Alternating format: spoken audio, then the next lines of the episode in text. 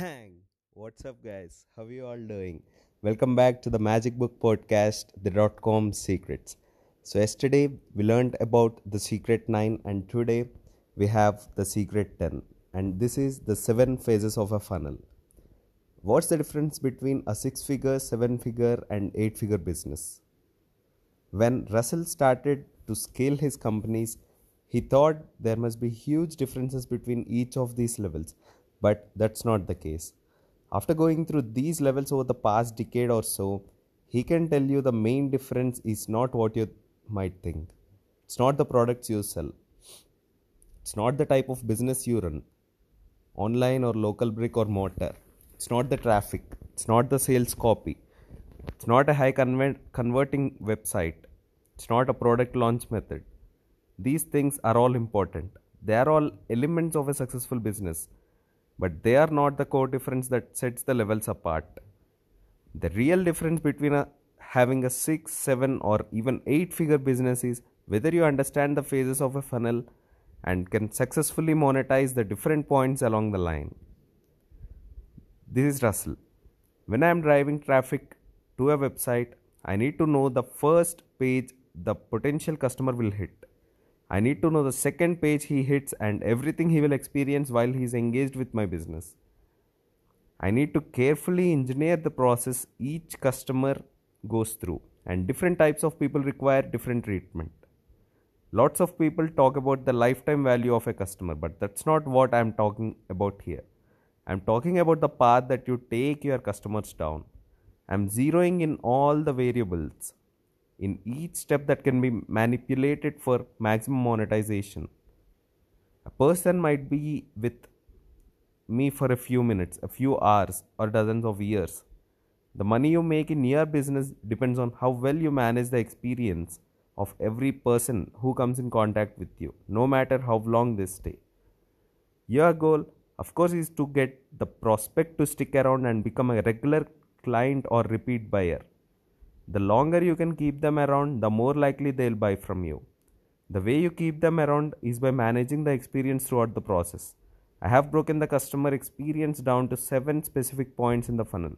At each point, you can test, tweak, monetize and build your businesses to whatever level you want. Once you know these seven points and have to minimize them, have to maximize them, your life will change. It's awesome.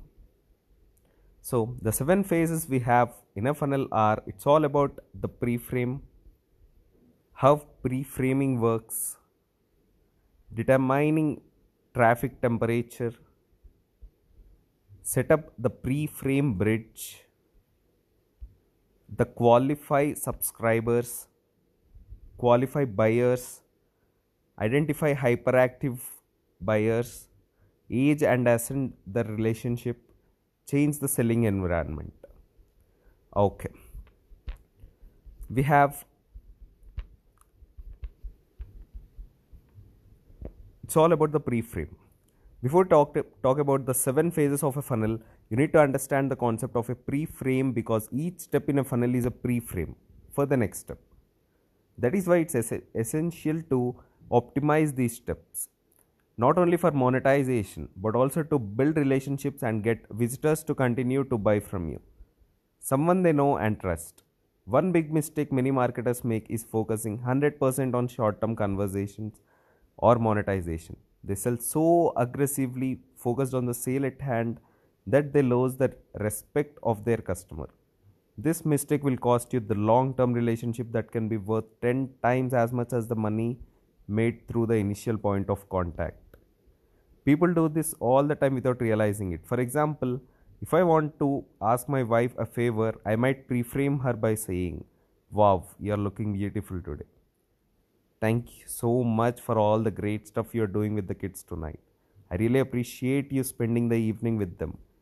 Then I might follow that up with, "I'm just curious, do you mind if I go hang out with my buddies tonight?" Because I started with the pre-frame, it's more likely that she'll respond the way I want her to. I set up a positive frame of mind because I asked the favor. My first internet marketing mentor was a guy named Mark Joyner. I remember him saying that not all clicks are created equal.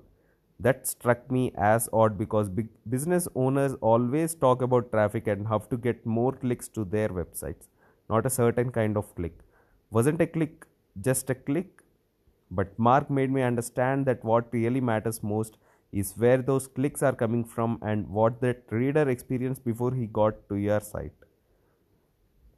He even went so far as to say that the frame people enter your website through is possibly the most important thing you can know. On the other hand, what if the person comes from a site that says, Russell is an amazing person. I had a chance to meet him. We talked for an hour and what he taught me changed my business and my life. My company was able to go from nothing to a million dollars of a revenue a year. Click here to see his new product. The chances of converting that potential customer on my site are much, much higher. How pre-framing works. Many online marketing and conversion trainers start teaching conversion on the landing page. They show you how to split test different designs and how to tweak your offers and, and your funnels. But I have found that there are three critical steps before the visitor even gets to the landing page that have a huge effect on your conversation. There are also several steps in a funnel that happen after someone leaves your landing page. These also have an enormous impact on your conversions and your bottom line. If you understand all seven points in a funnel, your business will likely explode without any additional traffic or tweaking. So, tomorrow, let's go through the phases one at a time, all the seven phases. See you guys tomorrow. Hope you guys had a great day. Thank you.